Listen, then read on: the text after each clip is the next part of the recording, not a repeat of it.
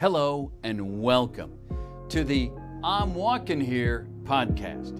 Come and listen as some idiots talk about sports and give their takes for a while.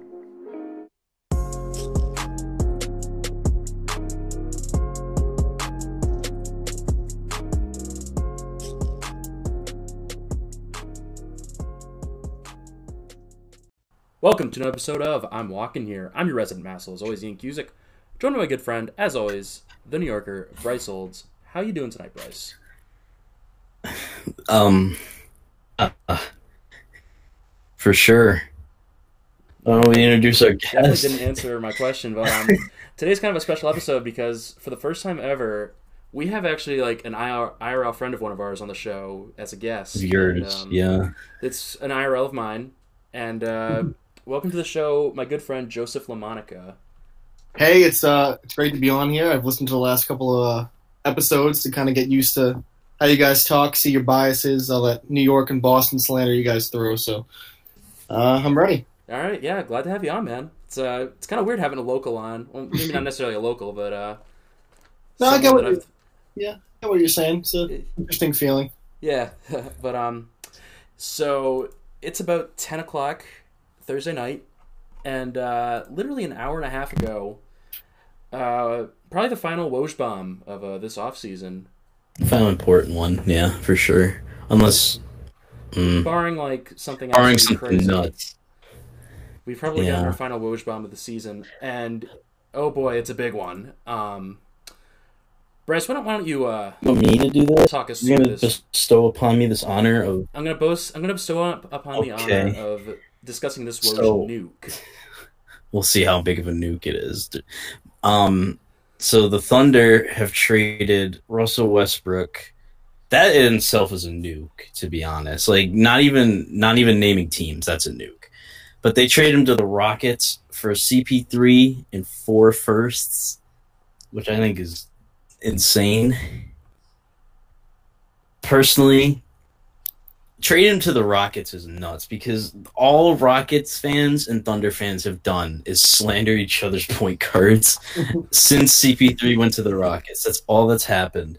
And now they've slandered Harden and they slandered CP3. Well, now Harden and their favorite player ever are playing together, and CP3's on their team.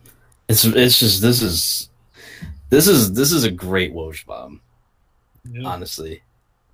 See, the way I see it is, I just I don't see it making much sense for either team. It doesn't. It, it really doesn't. I, I, I think it was it was Chris Broussard of all people, um, believe it or not, who I actually agreed with for once. A couple days ago, he was saying when you trade for Russell Russell Westbrook, you're trading for relevancy. You're not really trading because you're confident he can give you an NBA championship. That's Uh, a good point, actually. That's really it- odd that it- came from Chris Broussard. Yeah, Chris Broussard's history is, eh, I don't really listen to him too often, but it, he made a very valid statement, and, I agree. I think with this trade, the Rockets are arguably still the fourth best team in the West, which is where they were last year, if, uh, if I'm not I- wrong. the thing that scares me the most for the Ro- I actually love this trade for the for the Thunder, who now have eight first round picks. Um, my problem is for the Rockets, you just traded. I don't mind the CP3 getting dealt is like good for them. That's a big deal.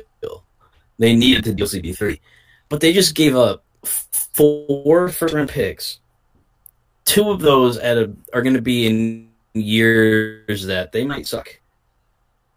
For a player, I know Russ is he's a great player and all. Russ is good but he's going to be turning 31 next NBA season. Harden, obviously not exactly a young guy, but he's not old. But I, I just don't get that because I don't think this move brings you closer to a championship. And I also don't think you should be trading for first rounders that are really far in the future for a, th- a guy who's going to be 31 by the end of next year. That's just that's kind of how I see yeah, things. I mean, I don't know if you want to say something, Ian, but I definitely have uh, some thoughts to that too.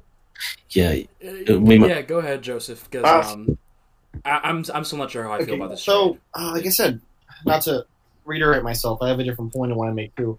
But like I said, I don't think it makes much sense for either team, kind of like you were hinting at. Uh, on the Thunder, the Thunder side of it, I believe they should just wipe their entire team and tank. You know, get rid of Steven Adams. They already got rid of Jerami Grant. And now that you have Chris Paul, I, I think you got to move him too because what is Yeah, yeah. three years at forty million ish a year, thirty five plus million a year, and with him on your roster, you're not gonna. Chris Paul is not going to bring you to the playoffs on his own. With Steven Adams, maybe they sneak into the eight seed. But what's the point? At, at Mm. for the Thunder, you want to tank. As embarrassing as that sounds, you have all these picks. You want to make your own pick, top five pick. The thing about most of the the thing about most of these picks though is that they're not theirs, Yeah. so you can't really control what happens with those. No, no, I understand But- that. It's a lot of a lot of the picks they got. Unfortunately, I see them being a lot of outside of the top ten picks. I mean, Yeah, most of them probably yeah. will be. So their own pick themselves. I, I I don't know why they wouldn't just try to scrap this team and rebuild from the bottom up. Maybe they're trying to. That's what that's I why mean- that's why I think if there is one more Woj bomb, it's some team out there trading for Chris Paul and Steven Adams. I don't know who it In could the same be. deal. Possibly, I again, I like I That's said, very early. I don't know. I mean, you know, the Heat wanted Russell Westbrook. Maybe they'll settle for Chris Paul. I, I don't know. that would be a disaster. But that would be a I can see the. Heat wanting to be relevant so bad they'll pay thirty-something-year-old Chris. Paul forty million dollars a year for the next three seasons. uh, listen, they're already doing that. They already kind of did that with Dragic. Yeah, So I just I I do like this. I like the idea the Thunder are having though. Like not in terms of CP3. I think they definitely should deal him. Tanking is obviously. I mean, it could happen for them. Um, tanking doesn't necessarily it's not guaranteed anymore like it used to be. At least not as much. But I, I mean, it's still an option this team de- this team really did go from having no future at all to something. I mean, there's something to be excited about there. I mean, all those picks. I know we we saw a trade like this with the Celtics and Nets, and those picks didn't necessarily work out most of the time, and like nothing really like happened for the Celtics in terms of a championship or building. I mean, I guess they're building towards it, but they're pretty far still. So maybe this works out maybe it doesn't. It's taking a risk that I think the Thunder really should take. I mean, they haven't gotten out of the first round with Russ in three years. They keep losing there. Um, I personally would have traded Russ before I gave him that super max they did, but I mean, I get why they would keep him. He did win MVP that year, and he was the heartbeat of OKC. I understand that, but they were never going to go anywhere with him. Yeah, I agree. Um, to kind of kind of what you said, but like uh, how the Celtics went about their way of rebuilding. I don't see Oklahoma City as a really marketable town. Um, at least with Boston, you know, there's some lore there to, to bring free agents in. You know, it's not a New York. Well. Well, I was referring in terms of the picks they got, not really the free agents. Obviously, they're they're Yeah. free agents. Boston can definitely do better than OKC can in terms of getting free agents, uh, as they have shown a couple times. Even this year, I mean, they got Kemba technically in the sign a trade, but he was going to go there anyway. Um, I mean, they've got they got Horford a couple years ago. They got Hayward, but that you know, didn't really work out per se, or at least as it hasn't yet. But they do land. I don't know. The, the jury, the jury's still out on Hayward. I mean, that uh, Yeah, it's a weird the thing with situation. I- Hayward, mm. to sidetrack. If you look at the limited amount of time Paul George spent back, his first season back from injury, granted it was like under 20 games, it was like 15 games or something, but statistically in those 15, 20 games, he performed worse than Hayward did all throughout this season, And Hayward's first year back. So, and then that second year, Paul, I, I, I understand it's it's a long shot. Mm. I'm not saying Gordon Hayward is ever going to be Paul George. I'm just saying there's still a chance we could see Hayward go back to his, his Western Conference All Star ways. It's gonna. I don't see it because it's not. I mean, we're getting off topic. I guess we can Yeah. talk about this because we've really said all we had to say. I guess Ian hasn't about the trade, but I mean, what else can I really say about the trade that you guys haven't already said? I mean, well, the thing it's just a it's just a real the thing about Hayward, he's not Paul George, and he never was. Yeah. I- Um, his injury was probably even less severe than Paul George's. I mean, it was severe, but Paul George, I mean, Jesus. Um, I, I Paul George did bounce back nicely. He was third in MVP voting this year. He's still a great player. I just don't know if Hayward in that particular lineup is ever really going to be anything. I would rather, if I were you, I'd rather see Tatum and and Kemba and Brown do their thing. He's ball dominant, and I don't expect that to change. I don't know why it would, but with him being with Kemba being ball dominant, I would rather see the touches Hayward needs to be what he was go to Tatum at this point. That's what I. That's what I would do. I, I, I, the majority of Boston Celtics fans out there will definitely agree with you. Um, right now, Tatum, if it's up to any Celtics fan in the world, Tatum is the second option behind Kemba. Ideally, we want Kemba getting 23 a game, and we want Tatum getting you know 18, 19, 20 a game. And uh, That's the right. thing is, like in that start, you you look at that. I don't even know how we got on. Oh, because I brought up the age trade. Um, when you look at that Celtics lineup, and you look at the scoring options they genuinely have, I don't really know who's going to start at center. That'll probably rotate because I'm a Knicks fan. We'll I say rem- answer, but Probably That's the thing. That's that's not going to stick for start, 82 and then we'll games. how that goes. I get that's it's not. It's not going to stick for 82 games. It might even just wind up being a center by committee. Yeah, it probably will be. And don't sleep on my man Taco Fall. uh, I I don't e- I don't even know if Yeah, he's can. been Taco's been playing good in the summer league, So- but I'm I'm not. so All sold Kevin- Taco get him a two way roster spot, that, and then with the rest. Yeah, two way would work for him. I think. I, I don't think Make we have a two way one. spot. Because open. Oh, well, we just got yeah, Yabusele, make right? one. Yeah, we just we got rid of Yabusele. He's Is gone. Ojeleye still on the roster? I might even. Yeah, I think. Okay, he is. Yeah, Ojeleye. There, is he's, still there's the. Taco Fall spot. Semi's Ojeleye spot, Taco Fall spot. I would do it honestly because Semi's yeah, he's terrible. So Semi's yeah, he's. I, I mean, I'm intrigued to see what Taco can do at the NBA level. I don't know if he's NBA. I, I don't think he's. I think Celtics fans are overrating Everyone Taco a did. little bit everyone because is. of He's a fan It's- favorite. it's- That's the issue. Everyone's rooting for him, but I, I think realistically, you know, no one thinks he's going to be Yao Ming. He's not not that skilled working around no, around the rim, not at all. Can Taco Fall be a guy who averages 20 minutes a game and gets two or two or three blocks in those 20 minutes? Possibly, but maybe that, that's Yao Ming could. That's a Yao Ming could kind of move. that was th- Yao Ming had phenomenal footwork and a great Ta- mid-range and. Taco Fall can cannot move. Taco. Taco looks really Oh, awkward on the court. Did He's a lot of fun that, to watch that, when he's that playing. six but- foot two point guard take a charge from Taco Fall? That was Yeah, that was that was Jesus, man. But I I was what I was saying was in terms of the the starting the current starting five of the Celtics and the scoring options they have. There's really two, maybe three you can rely on in that lineup. Like Kemba, obviously, you got to go to Tatum, and like the third one really is like Kanter. Because like Brown and Hayward are not really viable scoring options at the moment. Hayward could be, but it depends on his touches. Um,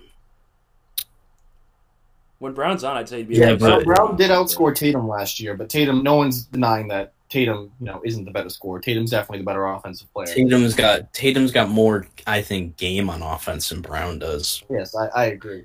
Brown's just a little more Um, assertive at times. Sometimes it looks like Tatum can be tentative, um, if that really makes sense. Brown seems like he wants it more sometimes, and you can see that with his athletic style of play. Yeah, he's definitely got uh he's got bounce for sure. Brown could definitely um could be something. I'm not sure. He's got to make a leap though. That's the case.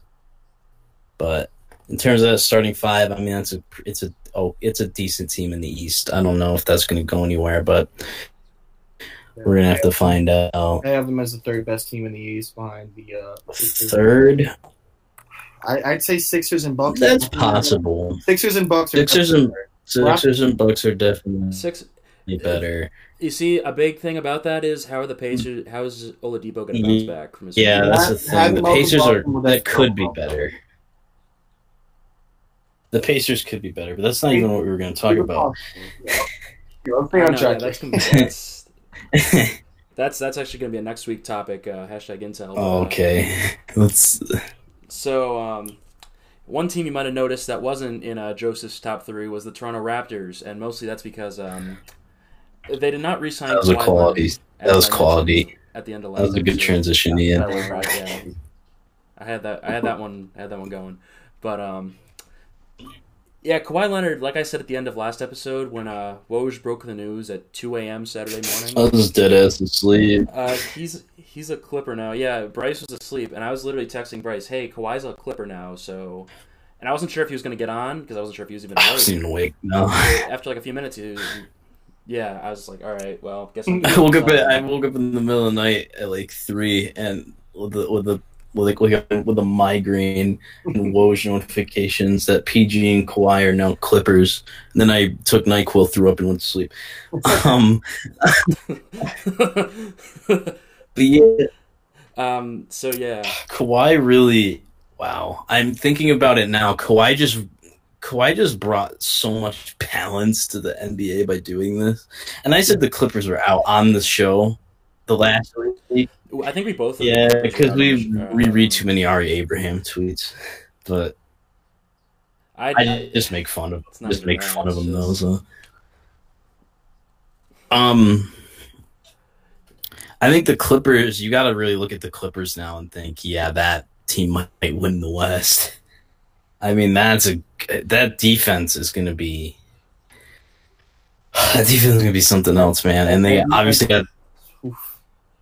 they got Lou Will as well. I really Lou like Harrell. The thing with Lou Williams, he's arguably still that team's best scorer.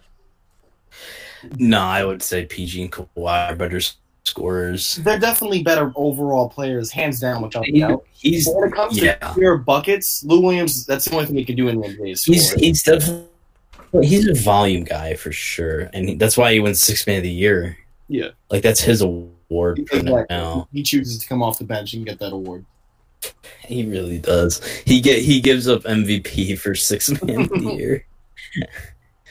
I don't know. I really like that Clippers team, man. For, I think uh, they they got a chance. Go far. So my uh, my little hot take on this is, I think you can argue right now, the Clippers' big two, you know that that Kawhi and Paul Kawhi George PG. is, is the best two in the NBA. However, It is. I It think is the sure. Lakers are actually a better team, and I can explain why. I think for the most part it comes down to Boogie. If you look at what Boogie did last year, he got what Mm, eight and four, um, coming off an injury as the fourth or fifth scoring option, and only getting twenty five minutes a game. If he can revert back to getting even even just 2010 4, 2010 5, I think that's too much star power for the Clippers to handle, even with their phenomenal defense, because Zubac isn't going to be able to. yeah, that's the the question, though, is he thing. gonna be able to bounce I back from it that? depends Because like you know, he just had got he It, it from an yeah. injury. Doesn't make it too long afterwards and mm-hmm. re and See, like, hurt something else. Bounce That's- back. I Is he mean, gonna? he, he had a good season last year, statistically speaking, at least. Six Yeah. and four in his, his lowest minutes, even less than his rookie year. It, that's not a bad season by any chance. And Lakers only paying him seven million dollars, so it's not like they're taking a huge gamble on him. It's a one year, seven million dollar deal. Boogie's ring, he's ring chasing. That's all That's it is. true, that's Call true. it as it is. Um, I think if he can go back to being twenty and ten, because this was a guy who was getting 26, 25, 13, and six not too long ago. You know, he was, He was doing that. for a while. he was doing that as the guy though. That's Yeah. kind of the thing. Now I do like him and AD did work really well together when they were in New Orleans, Mhm. and I th- think they have a chance of doing that again. I just think that if it's a risky thing to say that the Lakers are better than the Clippers because the Clippers are much more filled out as a roster. Um, the Lakers, if if if Demarcus Cousins doesn't return to form, then that is just not going to happen. The Clippers are the better team. But if he does return to form like that, that could happen. That could be the case. See now, about two weeks ago, I would agree with you 100%. The Clippers were the deeper team. As of now, though, with the moves the Lakers have made, I mean, in the past week or two, they've gotten Rondo, they've gotten Danny Green, JaVale McGee, Quinn Cook, Avery Bradley.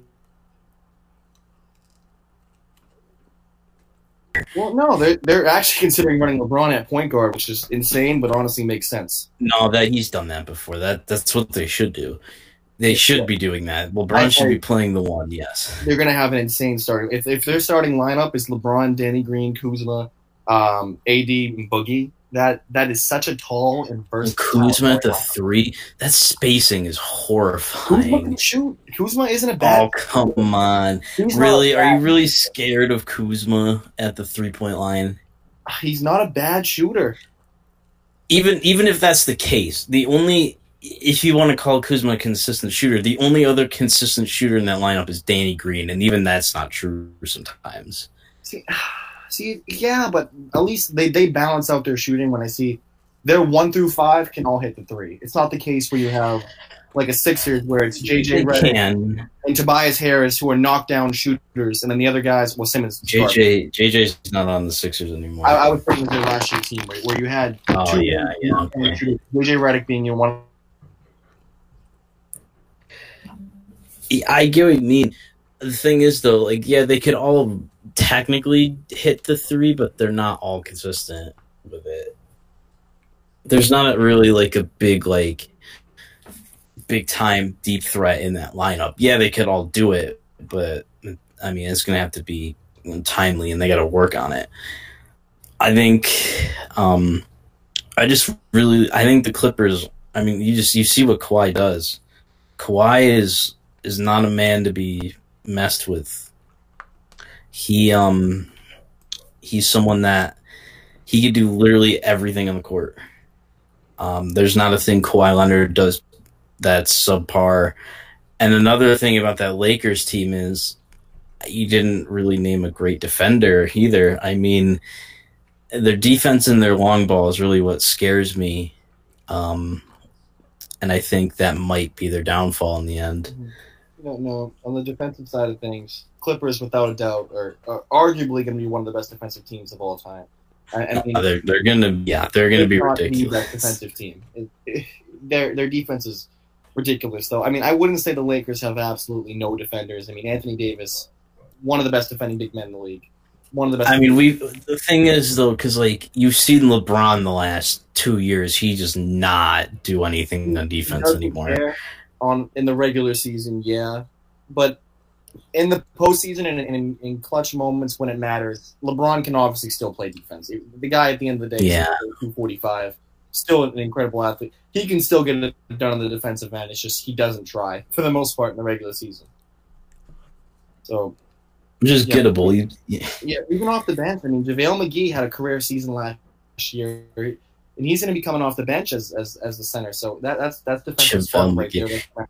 Man, we have come a very long way on JaVale McGee, haven't we? We we started. He, a quality starter in the NBA today. He we we we started. He started as the Shaqtin' a Fool MVP. I think two years in a row. Mm-hmm. We always clowned him, and then he went to the Warriors, mm-hmm. and now he's on the Lakers. Yeah, but He actually is not too bad of a player, especially off the bench. Yeah. That is a good piece to offer. if he was the Lakers starter, sure. if they didn't get Boogie, I would still have the Lakers as. If if the Lakers didn't get Boogie, I would have the Clippers better. But the Lakers getting Boogie, and then they did fill out their bench. Whether or not that's better than the Clippers bench is, is up for debate. The Clippers are one of the two. I teams don't. in the league. I don't think so. But I, I would probably agree with you on that fact, but the, the Lakers bench, they, they filled it out, man. I mean, Rondo, uh, KCP, Danny Green, JaVale, Quinn Cook, Avery Bradley. You, I mean, Troy Daniels, the spot up shooter. Jared, None I don't know why he's there. None of these. I don't trust any of these guys to be playing like twenty plus minutes a game. Like Quinn, you want Quinn Cook out there playing twenty five minutes? I don't think so. Quinn Cook has played good in the past when Curry has You gone want, down, but again, he didn't have to do much. How stacked the Warriors are, or you want, you want Avery Bradley without Brad Stevens twenty five minutes a game? I don't think so. I don't see that. I don't know. It's, Avery Bradley has not done a thing since he left Boston, man.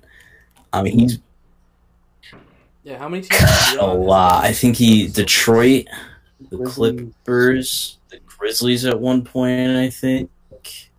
I think that might be all of them. I think Yeah, he's he's like Fitzpatrick. He's like Yep. Ryan he's Ryan without Fitzpatrick, except doesn't do good sometimes. He's just like doesn't have that one good game where he throws No. like 450 yards, and everyone says that he's back for the next, and then he's back. the You're literally just and you're literally just recalling what happened this year. If you knew European teams, they had Fitzpatrick. Yeah. and literally every other year because Ryan Fitzpatrick is. So we had uh we had one more thing to talk about NBA wise. Um, what was that, Ian?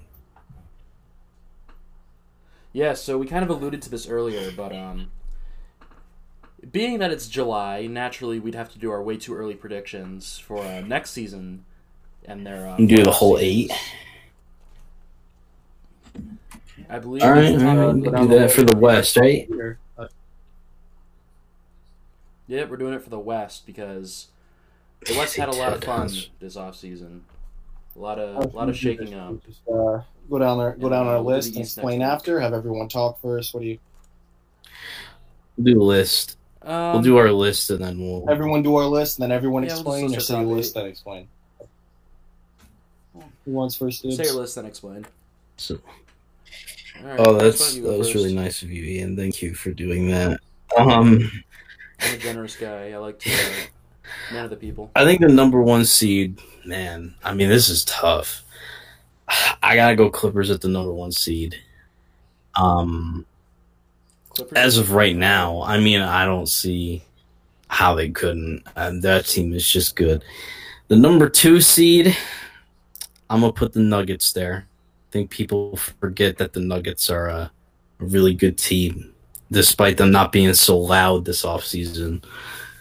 But yeah, I really, I really like the Nuggets. The n- number three seed, I'm gonna put the Lakers there for now. Man, this is gonna look. I'm just thinking about how bad this is gonna look in like a few months.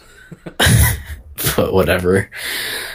So three of the Lakers. The four seed, I'm gonna put the Rockets. Uh, the five seed, I'm gonna put the Jazz. The six seed, think I'm gonna put the Spurs at the six seed. Um, the seven seed. Seven seed, I'm gonna put the Pelicans. Actually, Yep. That is it. You're leaving off a couple of my Really? uh, key teams I had in the bottom. bottom and my four. eight, my eight is gonna be the Kings. Ooh, The that's Kings. interesting. You want to explain a little bit, and I'll get into my list because we were we were Well, let's- on par. oh, I left while. off the wa- fuck. No, the Warriors are making the playoffs. No, wait, I forgot. Yeah, I was the about to say. I was about to. That was Fuck, my where would I first put thing. the Warriors. I'm gonna put the Warriors at six. Move the Spurs down to seven. I'm gonna put the Pelicans at eight. Sorry about that. Yeah, the Warriors are not missing the playoffs, guys. And the Yeah, no, Kings they're don't make the not. playoffs They're after not. I all. just for, completely forgot. so my one, so Clippers one, Nuggets two, Lakers three, Rockets four, Jazz five, Warriors six, Spurs seven, Pelicans eight. I do want the Kings to make the playoffs though. I I kind of think they can. So my um so like I was saying, our lists were very similar to begin with, and then they just tailored off at the end. So for me, even though I was talking greatly about the Lakers, I do have the Clippers as my number one seed. hmm Now my one through three, one through three. Sorry, I sound like Mike Tyson. I think are complete. I think they're completely interchangeable. so at the two, I have the Lakers, and at the three, I have the Nuggets. But I, depending on you know who rests what players, God forbid any injury, stuff like that. I think those one through three are interchangeable. Any of them could be one, two, or three. Um, my four seed, even after the Westbrook trade, I have the Rockets. Five seed, I have the Trailblazers, which I, I believe left off the playoffs. Um, they were thirteen. I am really slipping because yes, they're making the playoffs. I gotta redo. I am out of it. I gotta redo my list. Okay. I'll do it Uh, after. Oh my god. I have the Jazz, and what's crazy is I think the Jazz could possibly, uh, you know, on, on low key fashion, be a title contender on the lowest of keys. Yeah, Not maybe. very high probability, but I think even as a six seed, they you know they could see later in the playoffs. Uh, seven seed Warriors, and I think when the Warriors get back, if we do have that Warriors Lakers first round matchup with with Klay Thompson, that is going to be one of the most highly rated first matchups of all time. If that does happen. Um, and then my eight seed, another team you left off, I have the Mavericks. Um, Mm, I think it's a little early, I personally. agree it could be a little early because at the nine seed I have the Pelicans, and, and I'm going back and forth. I go eight, I go eight Mavericks, nine Pelicans. Well, I have to, no, I'm gonna have to knock the Pelicans off, but Mavericks, Pelicans, Kings. I think they're going to be fighting for that eight seed. Right now, I have the Mavericks with the Pelicans close behind. I'm a Zion fan. I'd love to see the Pelicans there. I, I don't know if they're ready yet, and the Mavericks are also very young. But I mean, Luka and Kristaps, that's a solid two right there. we don't even know how Kristaps is gonna be. That's kind of my thing. Well, And that Luka team around him is. Uh, I know, but I mean, Luka looked absolutely phenomenal last year. He, he put up some of the best looking he numbers. did. James. He Um, did. Kristaps, we saw what he could do, you know, barring injuries, you know, which is a big what if. But if if that team is healthy, they're not going to do anything in the playoffs. But I can see them making the playoffs. All right. Well, I completely have to. I have to add the Trailblazers because yes, the Trailblazers are definitely making the playoffs. I, I don't know how they slipped my mind. So I got Clippers one, Nuggets two, Lakers three, Rockets four, Jazz five. I'm gonna put the Warriors six.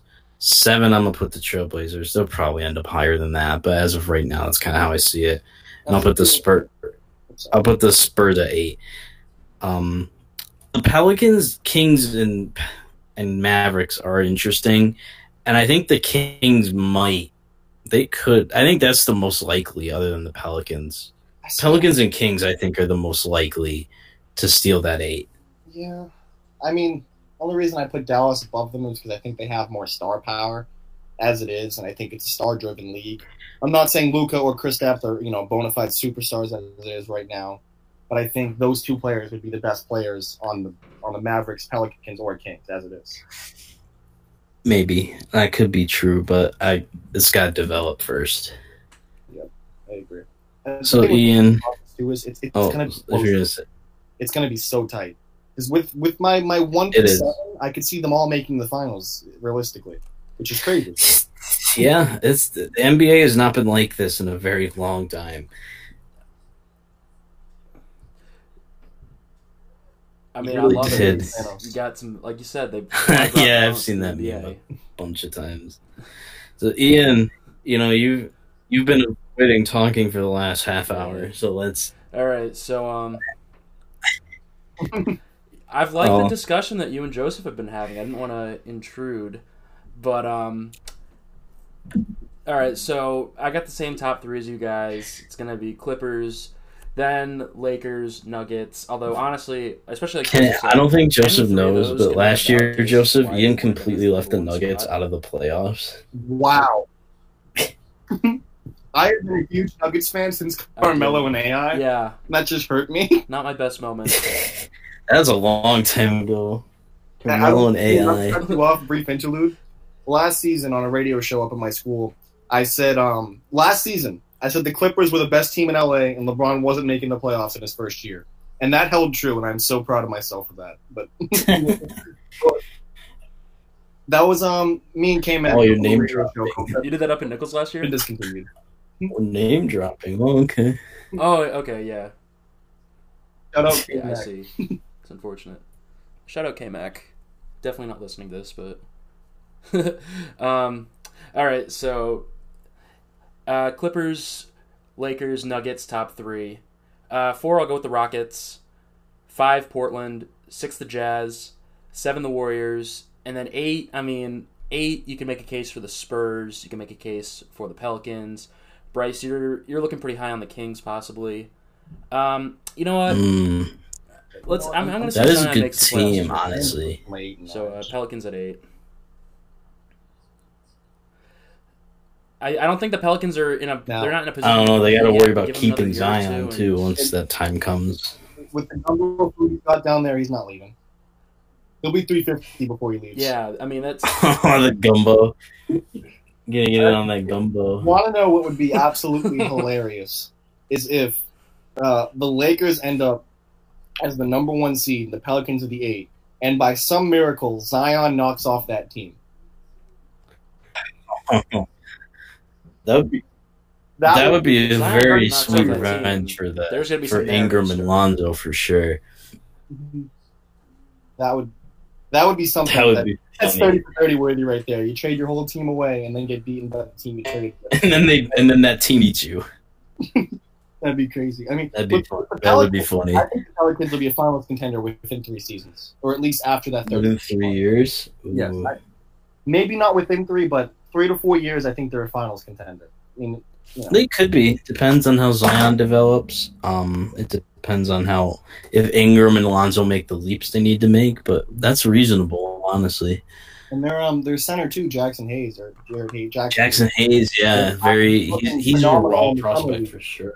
And I, I think they made the right choice because Jaxson Hayes wasn't the best player available when they drafted him, but he was what their team needed. They needed. to Yeah, he, he was a need pick Yeah, exactly. for sure. And they made the smartest pick they possibly can make. It looks like they got the best big man in the draft. Looks like it's very early, obviously, but Yeah. So does that uh, does that wrap up our NBA discussion? Yeah, that would wrap up our NBA discussion. So uh, we're gonna move on to a topic we have never actually talked about on the show before. We've never even talked about Um, soccer because you women's won't. soccer you won't let me. the Women's the World logo. Cup. We've never talked about soccer, period. But uh, Because that's I- because I- Ian it had it in in the the logo, logo, yes. But uh, in the original one anyway, and I didn't I don't it really know when soccer. I got the new one, so false advertising. yeah, well, listen, it's not anymore.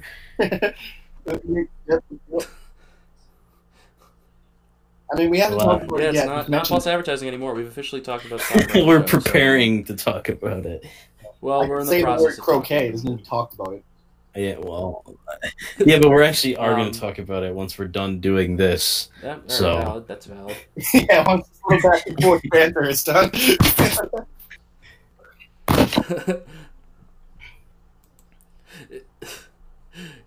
yes. So, um, the U.S. Women's National That's Team four now.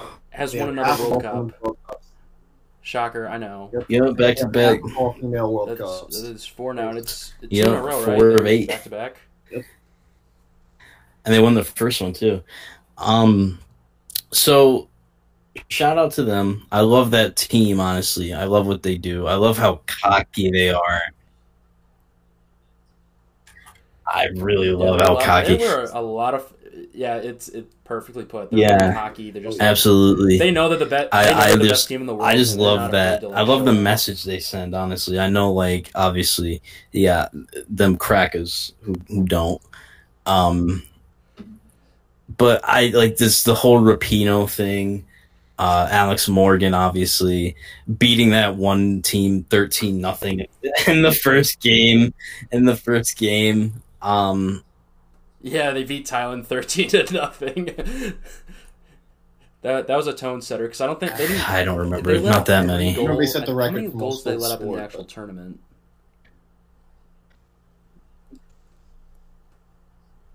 Yeah, but because like going back to June 11th, which was the Thailand game, they let up three goals in the entire thing, and they had they had multiple. Well, they had two games where they scored three or more. Obviously, one of those was the. I love this team, man. I love what they're doing. See, this is this is the thing, though, because like this is how it starts. Because we won that first Women's World Cup, it gave like it gave a generation. It inspired generations, and that's why we're still good.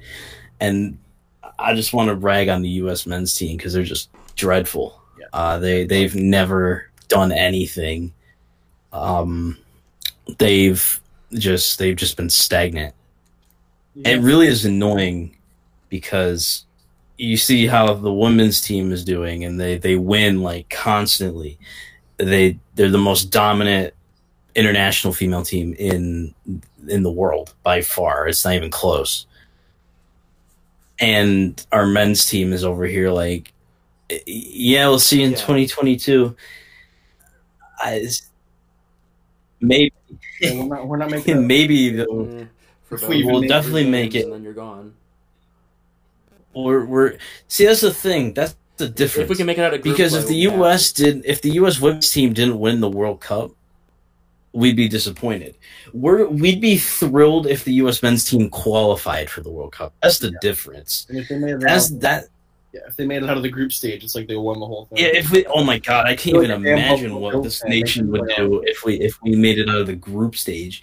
We weren't if we made the World Cup in 2018, I promise you we were not making it out of that group stage. Oh, they had England, they had England and Belgium in it, and Belgium is unbelievable and England was pretty solid in that World Cup. Yeah. So, to, to kind of keep it on the on the women's team, um, not to really rag on the men's team as much because we all know how awful they are. You know, give credit where, Yeah. where it's due to the women's team. Uh, Megan Rapino or Rapino, however you say her name, I always pronounce it wrong. Um, not not to make this political, but you know, she, you you've seen all, all the backlash she's gotten for you know publicly criticizing you know you know the country and you know equal pay and all of that stuff. Uh, and I, I was reading one article that said um, Megan Rapinoe knows that patriotism is not obedience, but rather an opportunity to help our country live up to its promises. And, and I couldn't agree with that more. I don't think a good yes, I don't think patriotism is blindly supporting your country no matter what. I, I, I think criticizing a country that prides itself on it, on its freedoms of, of religion, belief, free, freedom of speech, and all that, and, and saying, hey, you know, there's some hypocrisy going on here. I don't think that means she's not patriotic. I think she's just as patriotic as the next guy waving the American flag at her game. You know, she's just patriotic in a different way. That's a, I got really nervous when you started talking, but I completely agree with your point. Um, yeah, I don't really. Uh, I, I actually Yeah. would like to talk about that, that when we're when we're done here because I, I I do like to get political, but I also know that um this just know that I personally and obviously you you Joe agree with the message that this team and specifically Rapinoe Yes. um, has, has sent that there is a problem in the United States and there is a divide that doesn't need to be there. And I really like that message. I think that's a message that needs to be sent more. Um, maybe not by athletes. I the most of the time the argument is, oh, just shut up and play your sport. They're using their platform in the way that they believe is correct, and I agree with them. I think that is a good thing to do. They should be using their platform to send these messages if they truly believe in them. I mean, yeah, they've got they've got the biggest platform. No, they've I don't the think biggest so. platforms in the world right there, and they're. I don't think they're using it inappropriately. I think they're making some very valid points that uh, the United States is in fact not perfect. Um, like you said, Joseph. Exactly. Um, I think one of the most patriotic things you can do is point Yeah, out that you know your country's you not perfect, You want it to improve. but you still accept the fact that you love your country. You don't have to. You can love your country Yeah. without it being without like you know That's the problem. That's the problem, though, because that's not the stigma You that, know, that's been created in the last something. four years. So, like, it's always going to be, it's always going to be hit with backlash when you do something like that. Like the whole, like, yeah, we saw it with Kaepernick, extremely bad. Um, we saw it. We've seen it countless times with LeBron James. You know, I'm more the whole "I'm more than an athlete" thing. And that was like last year. Um, athletes, like you said, should use their platform to speak out on yes, you know, They um, should. you know, political, socioeconomic, racial injustices. They, they they should use their platform to speak out and try to better the country. I mean, this goes back to Jesse Owens, the 1936 Olympics. You know, it goes back to Muhammad. Ali protesting war, uh, the Vietnam War. So, you know, athletes using their platform is not new. Do ath- athletes? not. Have, yes. Do they have more power today than they used to? Yes, they definitely do. They, you know, we're the social media age. That, that's what it is. So they reach millions of people at the touch of their buttons. easily. You know, they can do an interview with ESPN whenever they want. So it, it's a very tough issue. There definitely is, like you said, there's a divide in this country that doesn't need to be there. You know, we're at a very uneasy time in America. You know, I think anyone can see that no matter what side of the political, you know, wherever you are. But I mean, our our image to the rest of the world is dreadful. Oh, I yeah. mean, and it has been for a really long time. I mean, all I mean, just I'm not. I won't like because they. I mean, the stigma around the United States and it's it's it's just not as great as people would lead it on to be. No, no. Um, I mean, it's okay. Listen, to people that are like, you know, she shouldn't be saying this stuff. You know, she shouldn't be saying this stuff. She just should be playing her sport. It's okay to love things that have flaws. You could love America and admit it's not hundred percent where it should be. That's okay. That's you can do that. You can both things can be true. And I feel like the stigma that's been created makes it feel like we can't say things like that. But hopefully soon that'll change. Yeah, exactly. And that's exactly my point as well. It's, And and if people are upset about Megan. Rapinoe, you know, saying shit about Trump, I don't know if we want I'd be a little more concerned Listen, about. yeah, listen, that is war completely by right. actually, to a higher I'd standard than, little the- than the sitting U.S. I president. just That's true as well. It- Yeah. we, we are more surprised that someone like LeBron, a Kaepernick, or a Rapino or Rapino will, will call out Donald Trump than Look. than if Donald Trump were to call them out. and it's ridiculous. That's yeah. Yeah, yeah, that just shows how ass backwards everything is. Right now. Yeah, and that that says a lot about the state The of the country stimuli- right now. This, I, this is the thing. That's what I, that's the the problem I have with the what's next in the NCAA too. Is that the the players are held to a higher standard than the coaches. These are kids. Yeah, I mean, you can't. Ex- you ca we should not be holding LeBron and Kaepernick and all these other people that speak out to higher standards than Trump. Exactly. That's just not how. That's just not how it should be. He's the most powerful man in the world. He, he has the nuclear football with him at all times. it's a man Yeah. who really could destroy the world if he wanted to. Yet he's held to a lower standard than a guy, obviously dumbing it down. LeBron has done a lot more than who gets paid to dribble a basketball. LeBron has done leaps and boundaries more than what you expect from an NBA player. LeBron's a phenomenal man on and off the court. But at the end of the day, his job is to dribble a basketball, not run and he's held to a higher standard. Yeah, that's it's ridiculous, man. It really is. I if I I don't understand. I get the whole Trump fan base thing, and they just love it. Like they feed into it. But it's like, I, why even respond to these people if you're Trump? Like, just just shut up, man. Yeah, I. Do you understand? Do you get how much better this this shit would be if Trump just shut up? Sometimes exactly. it's it's just it's insane to me. And this is this is a seventy year old man. He's He's older than seventy, I believe. He's like, He's like no, he's not that old. He's like seventy. 74 maybe, but He's either way, in he- his he's- mid-70s, he's definitely like shown 70. signs of mental regression. He's seventy three. Yeah, he's He's seventy. definitely senile at, to some extent. He, he has uh, Trump is narcissistic Trump's as all hell. Yeah. Yeah, but he's always been that way. That's yeah, exactly. But he, the guy clearly isn't there mentally in one way or another.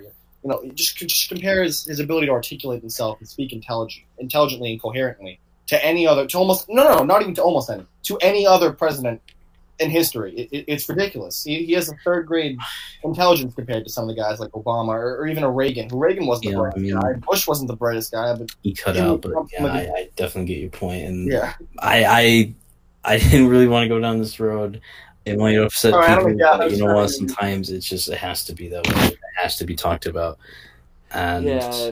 um, I, if, if it upsets I apologize. But the way this shit is going, as it is, is It's, yeah. it, it's it's sad to look at. for whatever reason, today's day and age. But uh, we can we can move on to our uh, our last thing if you uh, if you so please. yeah, sure.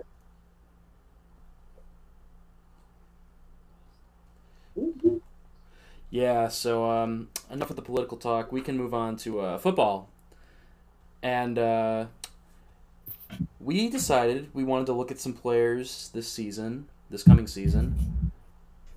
Um, yeah, that's really just it. Just players that we have our eye, eye on coming into this season. So um, I guess I can start if you guys are cool with that. All right, so um, my first one, this one's kind of an easy one. Kyler Murray, the top overall pick, the only one that's projected to start the season as this the number one quarterback on their team. Um, Kyler Murray, it's not because of the fact that he's the number one overall pick. It's because of the circumstances that led him to the draft. You know, he starts off as a baseball player, gets drafted by the Athletics, he's in their system, and then he decides he wants to, to uh, play football. So there's that whole everything happens with that. We talked about it a while ago, long, long time ago. And he winds up getting drafted number one overall by the Cardinals. There's a lot of pressure on him now because he gave up baseball where he'd probably make more money over time for the chance to play football in a team that's a total dumpster fire. And I, I know I use that term a lot, but this is I think I think it's warranted here. And now you have you have to lead a team that's hasn't been good since 2015. You have to lead that team to be good. And if you're if you wind up being a bust, if you can't do that, you're going to go down as not only a bust in the National Football League, you're going to go down as a massive what if story because you decided to give up a chance at baseball where granted you were already a top 10 pick in the MLB draft. Um, you gave up that. I said I football, I said this a long time work good at ago, and. I stand by it. enough. I like Kyler Murray's decision because, and I explained it, but my my reasoning behind I like Kyle Kyler Murray's decision was we don't see athletes do what they really want to do all the time. That's kind of a rare thing, and to see him give up on the safer bet and take a risk on himself, I really appreciate and respect that. Um, obviously, yes, what you said is true. There is a lot on his shoulders. Um, he has to lead a team that is really not that good but I mean, he maybe he'll grow with the team, maybe he won't. But I don't think he'll have any regrets, even if he is a what if story. He did what he wanted to do, and he still got paid.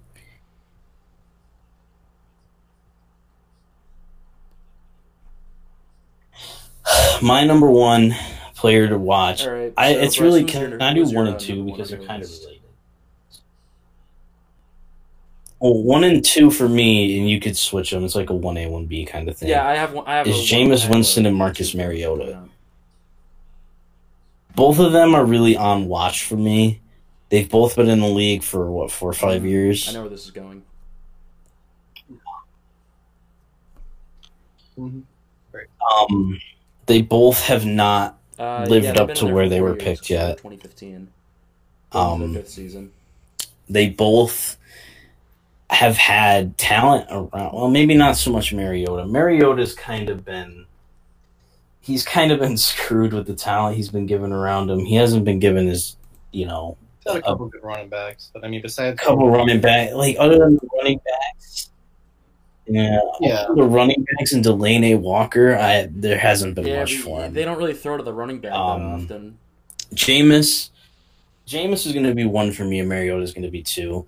Because the reason I I need to see Jameis take a leap is he has a QB whisperer as his coach now. He has Bruce Arians. He came out of retirement to coach for Jameis for Jameis Winston. Really, that was the reason he came out of retirement. And if Jameis Winston can't make a leap with Bruce Arians, I don't really know what to say.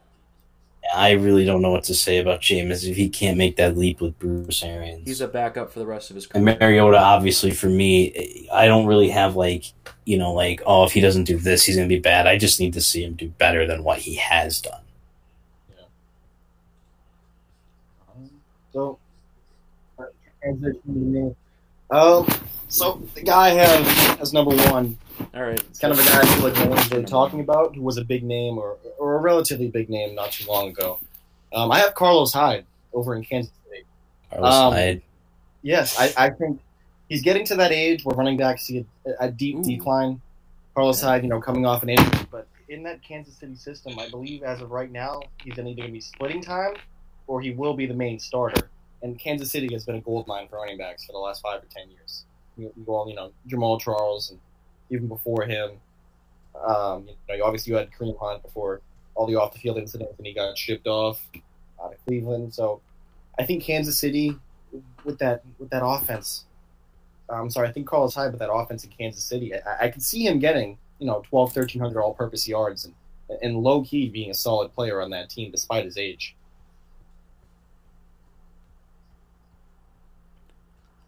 Yeah, he was, that like you know Hmm, all right. possibly Yeah, a that's interesting. Bowl 'Cause around Carlos that level. was You know, if someone gets him running back with the played, he's always He wasn't a big floating around that level. like- You know, two seasons ago.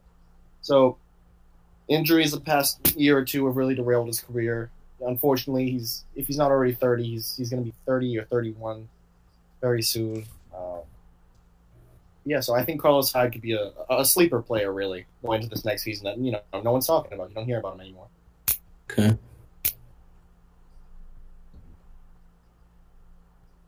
Ooh. It's definitely an interesting one. All right, so for my second one, I've got Baker Mayfield because he had a good rookie season, I'd say. Oh, um, Um, obviously, some people were saying he should win Rookie of the Year for what he did for the Browns. No, that was Saquon's award. That was Saquon's award. Um, but Baker's Baker, the Browns got better, especially on offense this season.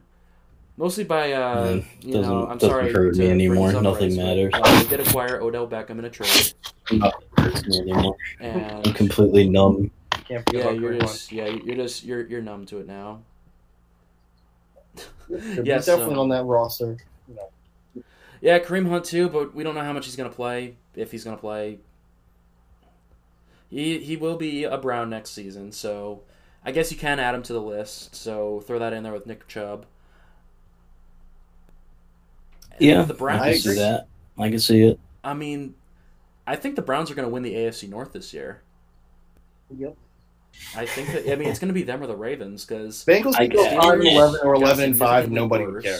I was talking to my And I was the talking to my friend the who's a Steelers fan, and I said that exact point you made that the Steelers got worse and the Yeah, Browns got way better. He's like, "Oh no, man!" He's like, "No, it's over. You gotta just give it up. They're- they're just, you know, you gotta give it up." Dog." No, we, we, we do know Because they're not there. The days of writing A, B, and Le'Veon, those days are gone because Yeah. They kind of they're not there. They're, it, the days are literally gone But- because it just doesn't happen. No, they're won't not. happen. You got, I mean, Juju and James Conner to are kind good of piggyback off what you said about are they A, Baker. B, and Le'Veon? I have been saying this for a while, and it's a very Not bold prediction. slightest. Baker Mayfield is my MVP next year. That's I far. think that offense in Cleveland is going to be one of the most, it just Ooh. absolutely, at least on paper, insane offenses we've ever seen. In, in, in like a Madden standpoint, that's gonna be the best Madden offense since the Eagles in 2012 when they had um, Mike Vick, DeSean Jackson, LeSean McCoy. But I, I think I could legitimately see Baker Mayfield next season for getting a combined throwing and rushing, uh, 4,500 yards and 45 touchdowns. I, I think you got Odell, you got Odell, you got. I mean, look at Pat Mahomes did this. You got Odell, you got Josh Brady, you got David Njoku, Nick Chubb, Kareem Hunt. The list goes I mean, on. yeah, with the I, you know, they have. I, I can It- see it. it's I can absurd. definitely see it happening. So it's a very bold prediction, I know, to think Baker Mayfield will take that kind of a leap, but I do see him as having the potential to be a top five quarterback in the league. It- It could happen. It's not completely irrational to believe that. Yeah. I think it, it's a possibility.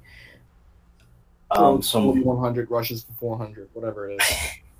So my number three, technically, actually, because I wanted to, is Mariota Winston. My number three is, a, is Le'Veon Bell, man. Le'Veon Bell, he held out, and I, I agreed with what he did. I think he should have held out. Um, now he's on the Jets, um, and that whole Jets team. I mean, we'll see. I don't know how they're gonna do, but we're gonna find out.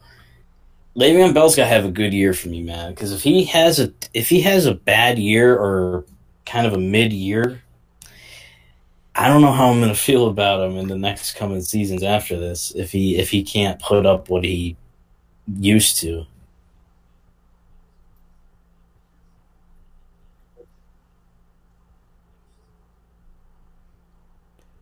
yeah, it's The definitely going to be a Jets. curious situation because he's going to the Jets. First sources, and the yes, Jets the Jets are so- the Jets. Yes, it's good stuff. Per That's sources. really, What's wrong, really good stuff. Um. Yes. So um yeah yeah Wojbom. Jets Uh, the so Jets. for my number two, I have um Coutee Joseph, Houston. who's your Um, number two? so the way I see this is DeAndre Hopkins, in my opinion, best receiver in the league. If not, he's a consensus top three. In my opinion, he's the best. He's probably top three to five. Yes, I don't know about best. Okay. Well, you know, either way, clearly one of the most dominant receivers in the league. However, his I'd- second I'd receiver behind three. him has always been a question mark. You, you look at someone like Will Fuller. I think Will Fuller clearly has the talent to be the number two, but he's extremely injury prone. Uh, yeah, to a sense, was the same situation last year. He was also very injury prone, obviously a little younger than Fuller, but he showed the potential to be a number two guy. And um, I also had written in my notes uh, right here possible three 1,000 yard receivers in Houston with a question mark. I could possibly see Keke Coutee, DeAndre Hopkins, and Will Fuller if they're all healthy. Three 1,000 receivers? Arizona did it uh, back when they had John Brown, Fitzgerald, and someone else. I, I, don't know if it's been done since 2009 when the Cardinals last did it, but it's possible. It, it could happen. It, it's it really depends on that line, really. Yes, I, I agree. That line is a big question mark. So.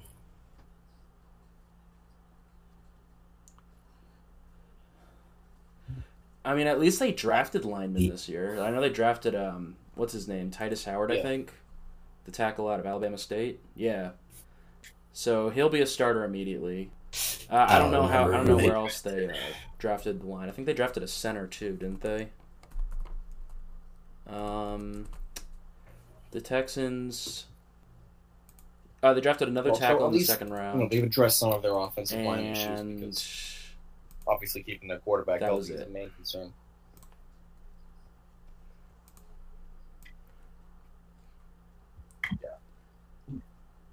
you hate yeah, we don't want the we, they don't want Deshaun Watson getting hurt. That, that's uh, breaking talents in the league. Definitely not something they would have wanted.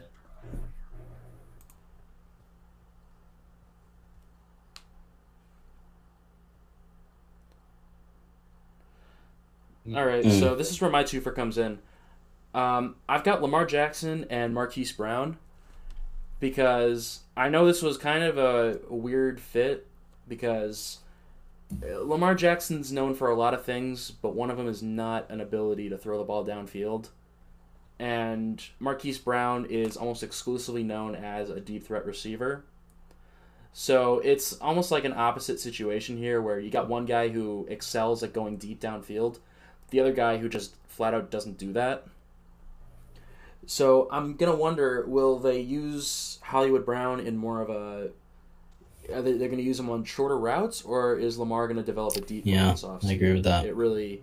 The thing with Mark they got to do Brown one of the two things, or else there's anything potential here. Like Antonio Brown, he'll be able to do you know everything in the league is what you want. I mean, Marquise Brown, I, I, agree with you. He's definitely a burner. He's a deep ball guy, but he's a deep ball guy. He's doing it at five nine, and being a five nine deep threat in the NFL is a lot harder than in college because you know that that, that speed only transitions so much. Yeah. At, at, five foot nine, he's going to be forced to learn how to run some short routes, no matter you know whether yeah, he likes it or not.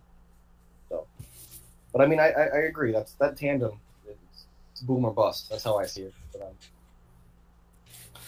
um, um, so my number four as well um, is, is AB actually. Uh, AB obviously that whole mess that happened with the Steelers, um, literally just the whole Steelers thing the whole drama with Juju, just the the ego problems. If uh, again the same kind of thing with Le'Veon, if he doesn't ball out, I don't know how I'm gonna feel about him. I mean, I think he's the best receiver in the league as of right now. I think that has a great chance of changing by the end of the season, by the end of the year. But as of right now, AB is still my number one best receiver in the league. Um, he's really talented. It's just I want to see how he does with Derek Carr and Jon Gruden over in Oakland. Well, kind of Oakland. Not really sure what's going on there.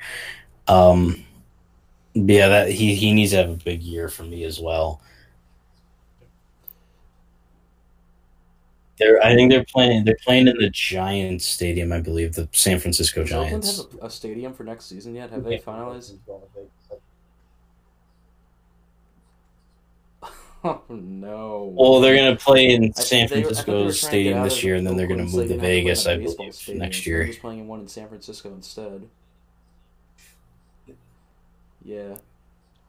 Yeah, I think. Yeah, I know they're moving. They're playing in the San Francisco Giants Stadium, I believe. Going to a college could... stadium, they have to play in another baseball stadium. That's. Yeah, only for one year though. Man, that's. That's that's just rough. Uh, so for my number yeah, three, that's that's the upside. It's only one behind you guys. Um, I have Saquon Barkley. Right, Joseph, what do you have next? Um, I think Saquon Barkley this season should establish himself as the number one running back in the league simply because he has to. Who else is on that Giants team? Eli Manning, Daniel Jones. It's gonna be hard. It's gonna be hard for him to do that. I don't expect him to. Oh yeah, no, I I understand it's going to be hard you for get, him, their, but I get- mean, you get your number one. Saquon on Barkley's a guy- Who else do you have? he to talk definitely get a thousand thousand season. I mean, what do you have last year? Thirteen hundred rushing yards, seven hundred receiving, like ninety one catches, uh, fifteen or sixteen total touchdowns. Um, his production this year, I mean, is, when it comes to pure volume and pure numbers, it's going to go up because the passing game got worse. Um, I, I could see Saquon this year, you know, getting 14, 1500 rushing yards to go with 800 receiving yards, possibly 100 catches, five receiving touchdowns, 14 rushing touchdowns. Uh, I, I think Saquon, talent wise, has the most potential in the league. I think he could go down as one of the greatest running backs of all time, and I think after this season, he will be the best running back in the league. um as a Giants fan, um obviously yes, the receiving game did get worse. Um so I think the absence of Odell will make this this claim difficult to believe and see because obviously receiving game is not as good as it used to be. The receiving corps I still believe is pretty solid. It's not bad, but obviously when you you you trade away talent like Odell, um, there's not many players that would fill that void. So it, you know, I think it'll take a hit on Barkley as well. It's possible. I could see it going either way. I mean, without a doubt, Barkley's touches are going up. Yeah, they have to. I mean, That's inevitable. And you know, obviously, teams are going to be stacking the box, but I do feel like talent. They, they have to. that Barkley is that once in a generation talent. That He can just kind of do anything you need him to do. I think he'll be a workhorse for them. I think eventually he'll get a 2,000 yard season, 2,000 yards rushing season in his career. Not next year, but I, I have high hopes for Saquon. Coming from a Patriots fan, never liked the Giants. Saquon Barkley is one of my favorite players in the league, and I, I think he's one of the best players in the league. it's got the potential. Yeah, definitely. So, Ian, who's your last guy? Hmm. Yeah, that's a good All right. for sure. So my last one is also a running back. Um, this one's Leonard Fournette. So the Jaguars got significantly better at quarterback. Yeah. I think it's justified to say that they got significantly better, going from Blake Bortles to Nick Foles. They- Um, receiving wise, they've got decent guys. They're not like household names or anything. Like they don't have Allen Robinson anymore, obviously, but um, they're they got decent enough receivers. They got uh, what's his name, Keelan Cole. there's no one. Um, the rest of the names are kind of blanking on me now, but uh, good enough receivers. There's no one. There's no one crazy good, but they've got guys that'll do the job. So I think that um. Yeah. I think that that's gonna be nice because teams won't have to stack the box against them anymore. They'll be able to run a lot more with Leonard Fournette, and they'll just be able to get more usage out of him because he's a very hard runner, very talented running back. But he doesn't get that that great of production because they because of who they had passing the ball. They had Blake Bortles thrown Yeah. to You're one of the Phil experts in the just NFL. I, I could any that run just wide pass option receivers if that aren't over from considered Philly. great. Uh, that run pass really option good. uh, with Fournette, Coles, and you know a speedy guy like a Dede Westbrook, you know, running a little short route. You know, if they pinch in on Fournette, if they fall for the fake, now you got Dede Westbrook who's a, speed guy. I, I could see it working. You know, yeah. If they bring, if they decide to bring that run pass option over from Philly, you know, and you know Nick Foles thrived in that. Yeah, they could do a lot so with that. They do, they should definitely incorporate that in some sense.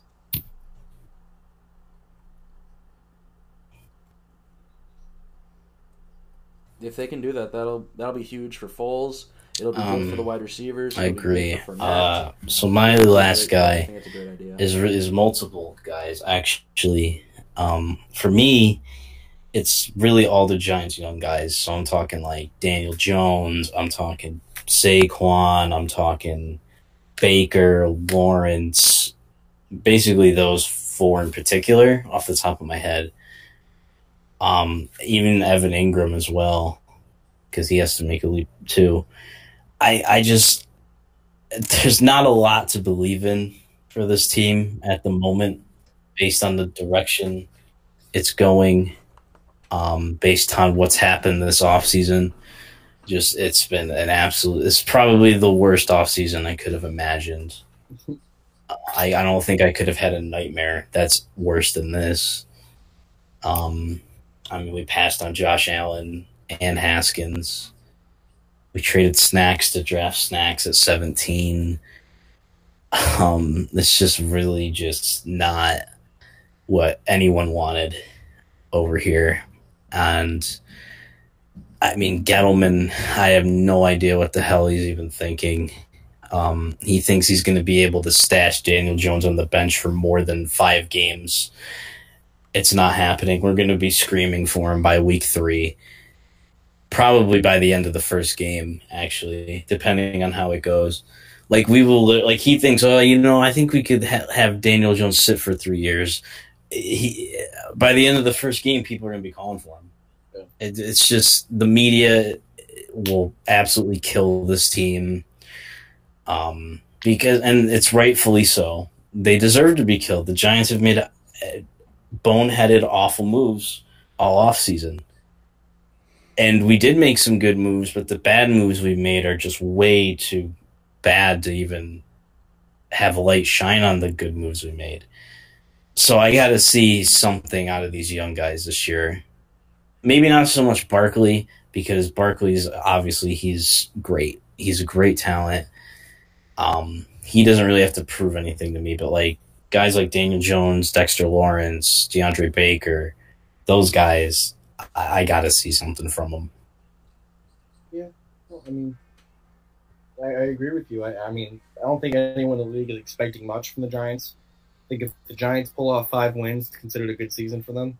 I don't even think they'll get that many. Honestly, I don't. The thing is with Gettleman, it's like he's in he's in tank mode and win now mode at the same time. Exact- yeah, he's, Like, it do, it doesn't work. That doesn't happen. That's not how it goes.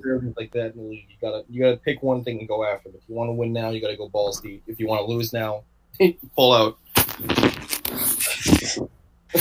Great, that's good stuff. Thank you for saying that. That's that's that's really good stuff. That might be my favorite quote I ever came up with in this spot. wow, that, that's my favorite quote. Like, that- That's good stuff. and now it's going to be immortalized forever in Long uh, IWH episide 48. yeah, it's good. there you go. Um, all right, so let me. I'll, I'll list off my uh, Like, go last two. May as well. my last two real quick. Um, so for my fourth, I had N'Keal Harry, Patriots receiver. that took Obviously, the yeah. the first round. Yep. Um, I think with right now the absence of Josh Gordon, uh, obviously Brock retiring, there's no real deep threat in that team. Um, so hopefully N'Keal Harry comes right in, fits that role, gets some good chemistry with Brady in the off season. You know, if he can get 750 yards and five or six touchdowns, I think that's a successful rookie season. That's uh, that's putting the bar pretty low. I think you do much better than that. Ex- Exactly. Even, Uh, you got to remember, though, the Patriots, they spread the ball yeah, out. a even lot. Gronk this past season. I mean, we've Gronk had we've only had a handful of I don't think you realize. receivers in the past few years. I mean, um, I don't think you've realized No, the talent N'Keal Harry really is. Oh, no, time Gronk I- had I- a, uh, I know how the Patriots like to almost hide their talent. They they, they could have N'Keal Harry as the best Oh, receiver on the roster. is, they, they but- could know he has the best talent in the roster as a receiver, and they won't pull him out until the wild card game or, or the conference championship and really start throwing him the ball because that's what they'll do. They, they know they can find their ways to win with with nothing. So when they have talent, they want to just drop it on you. Like um, who was it? Jonas Gray a couple years ago at 200 yards. They used him for that game. Yeah, and they cut him a couple weeks later, and he was out of the league. So I, Yeah, I, I could 200 see N'Keal Harry getting possibly thousand yards. He has the talent. It's just I know how the Patriots are. They're going to spread the ball out, and five different receivers are going to have 500 yards. That's what it's going to be.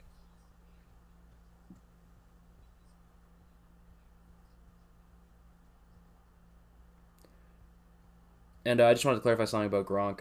his last 1,000 yard season was 2017, but Yeah. he barely Well, scripted Gronk, that year. Gronk So is his last injuries, like you know. if, if Gronk, real 1,000 yard yeah, if season Gronk played was uh, I mean- Gronk would get fourteen hundred yards every season. I don't, yeah, the injuries are a big I part. hear, of I've that. heard a lot of stuff like Gronk's coming off retirement.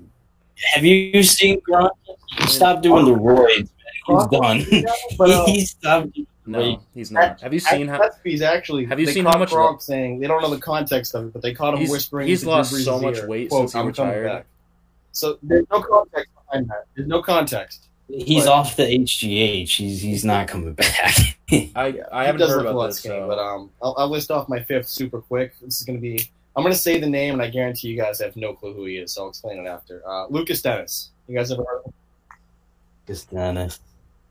It is the guy I went to high school with. It was he led the NCAA in Denis. interceptions. Oh wait, is that the guy that you He went was to high school predicted with? to go in the top three rounds. He decided to go back to get his degree his senior year. Unfortunately, didn't perform as, as well as he'd like to, but was still worthy of being drafted. He was still predicted to go in the fifth round, um, and almost in a Taco Fall situation where everyone was like, "Oh, he's going to get drafted eventually." He actually never got drafted. He was signed immediately after by the Tampa Bay Buccaneers. Right now, he's he's um, fighting for a roster spot, but from what I've heard, he's doing phenomenal.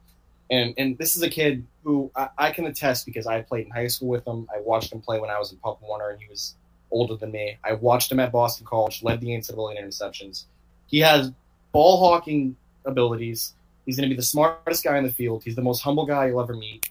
In the gym 24 7, first guy to practice, last guy to leave. He's, he's that type of hustle player. You know, I want nothing but the best of him.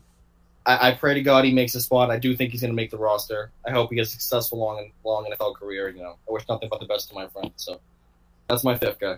I wish I had a guy that cool I went to high school with.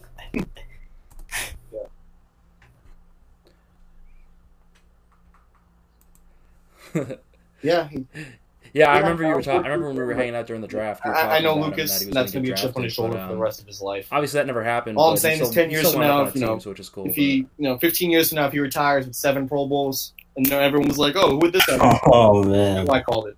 that'd be a story. That'd definitely be a story. Oh, yeah. Undrafted seven-time Pro Bowler. Oh, yeah. I mean, he he was supposed to go in the top three rounds if he won his junior year, but like I said, I, I know I know him. I know his family. His mom would never let him leave college early. Never in a million years would his mom let him leave college. It is the, so he did the right thing. Like millions of dollars.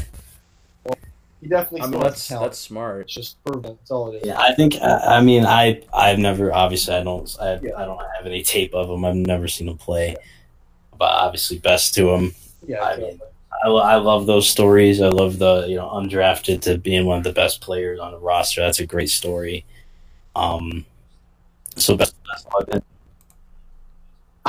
Exactly. It is actually it very much is.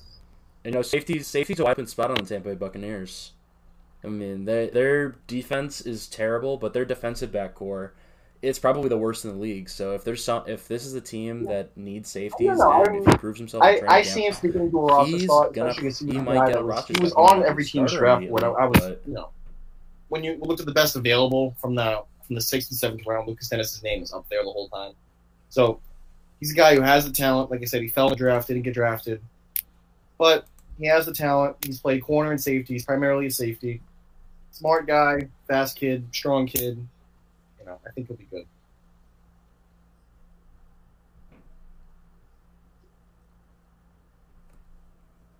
All right. Well, that's uh, that's awesome. Looking forward to seeing him. Hopefully, uh, have a good NFL career. But um, I think we with that, I think we it's needed, time to or everything we planned. Is, Yeah, there- is there anything else to talk about, or Thank you guys for having me. Really, it was an Of course. If you ever get just, you know, let me yeah, know. I believe we got everything. Um, of course, of course. That'll do it for.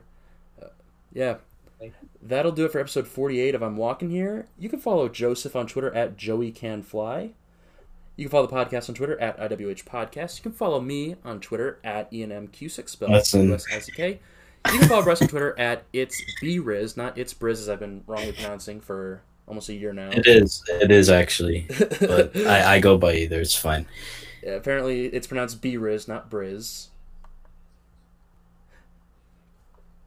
Yeah. So uh, that's just ITS